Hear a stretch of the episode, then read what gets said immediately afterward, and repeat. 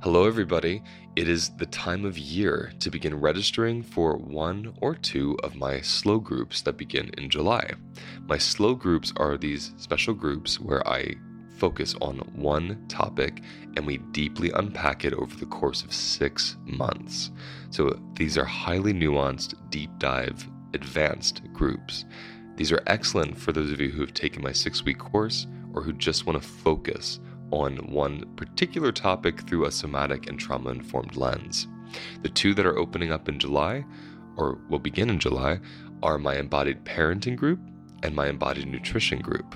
The embodied parenting group is just like it sounds learning how to parent from your body, learning how to ground yourself in your parenting so you're not parenting from a reactive, triggered place, but from a much more conscious place so you can actually find joy in your parenting instead of it being a total hellscape like some of you have told me it is, and I've experienced it myself.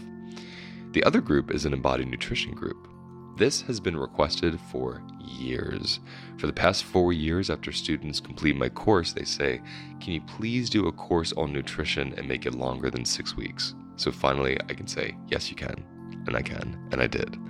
It is a six month unpacking of the intersection between trauma nutrition, and somatics. How do we recover from stress and trauma via food? How do we relate to food as a being and not just some object on the plate? What's the biochemistry of food? Why is it not the best for my blood sugar to have toast, but lentils are just fine if they're both carbohydrates? All of this and more will be unpacked in this six month group. To register for these groups, please go to my website, holisticlifenavigation.com, and click Groups or you can click the link in the episode details below. Registration closes on June 1st. It is only open through May because we need the month of June to prepare everybody for July. I'm looking forward to this deep dive with you all. I'll see you there.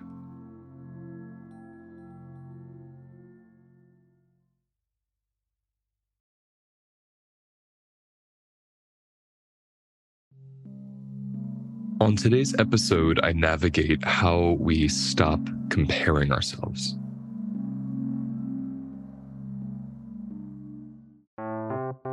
Welcome to the Holistic Life Navigation Podcast, where we discuss every aspect of life through the lens of somatic psychology, nutrition, and self inquiry. My name's Luis Mojica and I'm a somatic educator who teaches people how to find safety inside themselves so they can better navigate this strange and sensational human experience. Your time to learn begins now. Comparisons are so interesting to me because, um, let's say, um, visually, there's nothing wrong with the comparison a comparison is simply saying this is different from this. So, those of you looking at me right now, watching on YouTube, this picture here is different from that drawing there, right? This painting is different from that drawing. They're different. Nothing wrong with comparing. This is small. This is larger. This is a circle. This is a triangle. Overcouplings are where comparisons start to do us a disservice when a comparison, when a difference, I should say, is overcoupled with a negative construct or negative concept, that's when we start to experience suffering because every overcoupling is subconscious and somatic. Meaning, when I see a smaller picture and a larger picture, and I have an overcoupling it's wrong to have a smaller picture, I feel that in my body and I don't even know that's happening. It's this really deep, wide, wild landscape inside of me that unfurls and becomes chaotic. And I don't even know why, because most of our uncouplings are subconscious. And for me, the subconscious is the somatic, it is the neck down. For me personally, my greatest um, experience in this lifetime with comparisons are with men I grew up in a unique body where my body made a lot of estrogen, the amount like a little girl would make. And all through puberty until I was about 14. So that estrogen changed how my body formed, it changed the amount of muscles I was able to make, it changed how wide my hips developed. It caused my chest to develop breast tissue and breast buds and, and, breasts. I had this incredible, really like transgender experience quite naturally. And it would take me a long time to really um, settle into into my body and into how I I don't really like to say identify, but into how I express. It took me a while to understand that. And to this day, I'll notice the somatic overcouplings that emerge when I see men in seemingly quote normal male bodies. Now, what's interesting about comparisons is the uncoupling or the overcoupling, rather, that's happening is um, that this is standard or this is better, right? Now, the meaning can be very nuanced. For instance, I can see someone who's thin and I can be chubby, which I was for a long time. And I can overcouple thinness is better. I can overcouple thinness is more attractive. I can overcouple thinness is more successful, more loving, more handsome, you know, whatever it is. And I had all those overcouplings. Now, these overcouplings are created um, by myself, my own judgments of my own body and other bodies, and they're created from inherited belief systems, things that I see on the news, things that I, I hear my family saying, things people have said to me about my body. So, this whole developmental experience of taking in other people's ideas of things, they then become ours. They're like little seeds that plant into our body and take roots. And that's really how I experience overcouplings. They sneakily, quietly, secretly under the surface of our skin grow deep and they get very strong. And they become the fabric of our being and our belief system and our even our lifestyles and behaviors. Um, who we vote for, who we are against, who we are for. Many of those things emerge from an overcoupling. Why am I talking so much about overcouplings? Without traumatic overcouplings, comparisons are benign. They do nothing, they mean nothing. For instance, let's say I'm at the lake and I see a man with what I would consider like a beautiful male body. Um, opposite of the body I was born in, even opposite of the body I still have. I see that body without the traumatic overcoupling that that body is proof that there's something wrong with my body, I'm just witnessing difference. I'm just seeing a different shape without a context or a meaning. So when we think about comparisons, the first thing we want to notice is the comparison is innocent. The meaning, which is also innocent, the meaning is what creates the pain. So this can work for even imagination comparison. For instance, I'm living in a studio apartment. It's noisy, it's loud. There's weird smells. There's a cockroach in the kitchen, right? The sink is dirty. The, the water doesn't really drain right. I'm pushing my cat off the desk because she's trying to knock over my, my computer. And in my mind, I see an image of an apartment that's much cleaner. I compare my current state to a state that doesn't quite exist yet. Now, if I'm doing that to imagine and be excited and create like a sense of um, joy, that's beautiful. I love using image for that. If that's happening, if I'm comparing these two places in my mind, and the one in my mind is, quote, better than the one I'm in now, and an overcoupling emerges, like what's wrong with me, or I'll never have that, or hopelessness, then that comparison isn't serving me to become inspired. It's not serving to move me toward that. It's actually serving to create usually a freeze response because I get shame, I get overwhelmed, and I feel a pain in my body. So when we're navigating comparison, we want to first notice nothing wrong with comparing. I'm all about noticing difference uh, even in a more, I think, politically correct climate, we think we're not allowed to see difference, that things are the same, but they're different. And I think difference is gorgeous.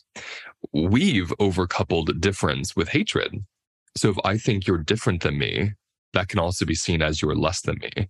You're not as good at me or you're or not as good as me, or you're better than me, or I'm less than you. That overcoupling with difference and the overcoupling with comparison, that's what I'm trying to separate for us, is what I'm trying to uncouple in this episode in this conversation. Comparisons, benign and innocent, and actually quite helpful because your your mind, your psyche, is trying to make sense of the physical world we're walking through. So I'm looking at my window right now and I see the earth, and then I see how the earth suddenly drops off and there's water and rocks. It is really great that I have this visual observational judgment that I can say, oh, that's where it drops off. If I didn't have that ability to compare the land to the cliff, I would walk right off the cliff and break my neck every time. So comparisons are actually a really helpful, um, um, um, not even strategy, but but just the way we survive in the in the 3D world, or we knock up against things. Um, so if we understand comparison as healthy natural expression, that's again what I like to call uh, Earth you know, I talk about capacity or desire, I talk about ether compared to earth. So desire are our thoughts and imaginations. That's etheric. That's of the ether. Whereas capacity is of our land, our bodies, our bones, the earth, right? Same thing with comparisons. The comparison is earth. I'm seeing the difference. The idea that emerges from the observation of the difference, the overcoupling, the statement, the concept, the construct, that's ether that's not actually true. It's a story I'm telling about these two things that are compared. And through that, I create an activation in my nervous system. And depending on how much activation I already live with in my nervous system, that activation will shut me down. That activation will propel me to cope with food or scrolling or watching TV or getting people to love me or like me. So I feel better from the comparison. A little kind of um, statement I like to play with in my mind when I start comparing is I tell myself their truth is my myth. So if I'm on Instagram and I'm posting something, I don't really scroll on Instagram. I'm not a scroller. I don't follow many people. I really only follow the people that are colleagues that I want other people to find, but I don't use it socially. I, I use it professionally. And when I'm on there, sometimes something will pop up. And again, usually it's like a, a male body with, you know, great shape doing yoga. And it sends that signal to a very practiced part of my body and mind that says, that's the standard, you're deviating from it. And now I'm aware of it because somatic work gets you sensationally aware of the unconscious, of the subconscious, which is beautiful. But I wasn't before. I would see something like that and spend weeks devastated and depressed and go into body dysmorphia and overeat and treat my wife poorly and not be able to connect to people because I'd feel so shit about myself. Now I see it. I feel the fist in my stomach clench. That's the, the sensation that tells me, ooh, the compare and despair is happening. And my mind goes, their truth is your myth, which to me means the story I tell about that photo is a mythology. It is a story. It is born from my psyche, much of which has been wounded from trauma. And I don't mean I'm a victim or I'm broken. I'm not. But my stories especially around bodies, especially around male bodies, are very, very much formed from traumatic experiences growing up. Very much formed from body dysmorphia that I experienced, from gender dysphoria I experienced. So that all goes into the well of how I experience the male physiology. So when I see that photo, it opens that up in my body. And then my mind now has this reflex, thanks to being body aware, that says, Ooh, I feel that in the stomach. You're telling a story that hurts you. It's the beauty of sensation. When a sensation is painful, it's because we're telling a story that hurts us. If I step on a sharp piece of glass, I'm not telling a story that hurts me. The glass went through my foot. When I'm sitting comfortably in my home and I feel fine and I see a photo of a guy in yoga pants who's like ripped and I feel a suffering, that tells me in that moment, okay, you're not actually injured. Nothing's actually wrong. A story has suddenly emerged. And the photo, the comparison is the catalyst for that story to emerge.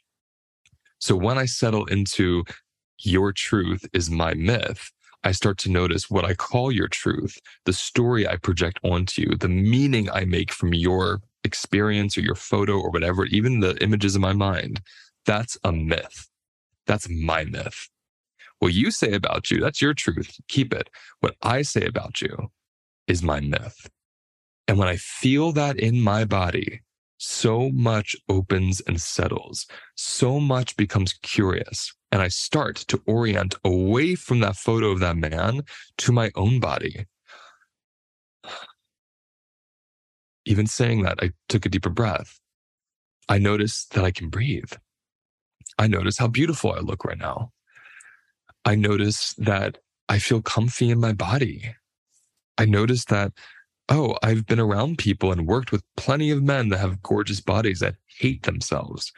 I have learned by now that the story I'm telling is from a traumatized place in me. And it re traumatizes my system every time through activation. Chronic activation, chronic overwhelm creates trauma response. So nothing in the world has to even be happening. I could just be living in an unconscious state of comparing myself to others. And that is enough to essentially create the same biology that a traumatic event would create. Isn't that powerful? And because there isn't actually a threat happening in real time besides my thoughts, there's nothing to respond to. So my body just marinades in that biology of, of trauma, that biology of threat, that biology of stress. It just marinades. And because it's unconscious, we just say, I'm a sad person. We just say, I'm a shit person. I'm broken. I'm wounded. I'm traumatized. I am a binge eater. I'm a coke addict. We just say all these identities when really it's an expression of our subconscious. And the somatic work I teach, it helps us access that subconscious. So I wanted to just kind of drop in and speak about that today to see where it takes us. Um, I'm looking right now actually to see when this episode is going to come out. Okay, so this is coming out on January 8th. I, re- I record these episodes many weeks before they come out. Um, so this is great. If you go to my website right now, holisticlifenavigation.com, you can register for my course, which is literally open right now. So perfect timing if you're interested in this idea, what I'm talking about this practice of you can feel into your subconscious sensationally, and then these things won't run your life, that's what I teach you in my six week course. I teach you all of it. Everything I've learned in 17 years is in that course. And the coolest thing is you get to leave the course with everything, every, every part of the course. It's all yours.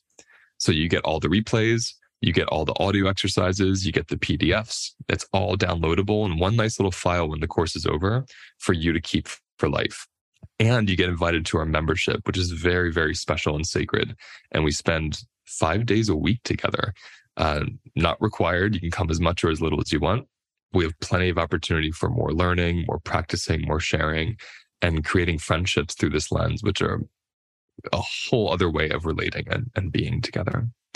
So thank you for joining me today.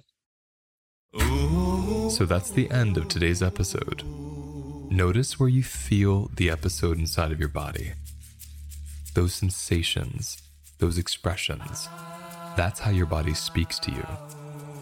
Sit with it, be with it, and let whatever wants to come up come up. Because all the wisdom you're looking for is right there in those sensations. If you want to go deeper into these practices or find more information about my work, please visit holisticlifenavigation.com. I'll see you next time.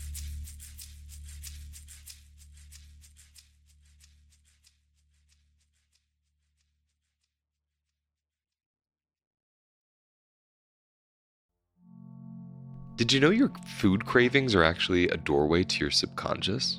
They are. We tend to see cravings as something bad or something we just give into mindlessly.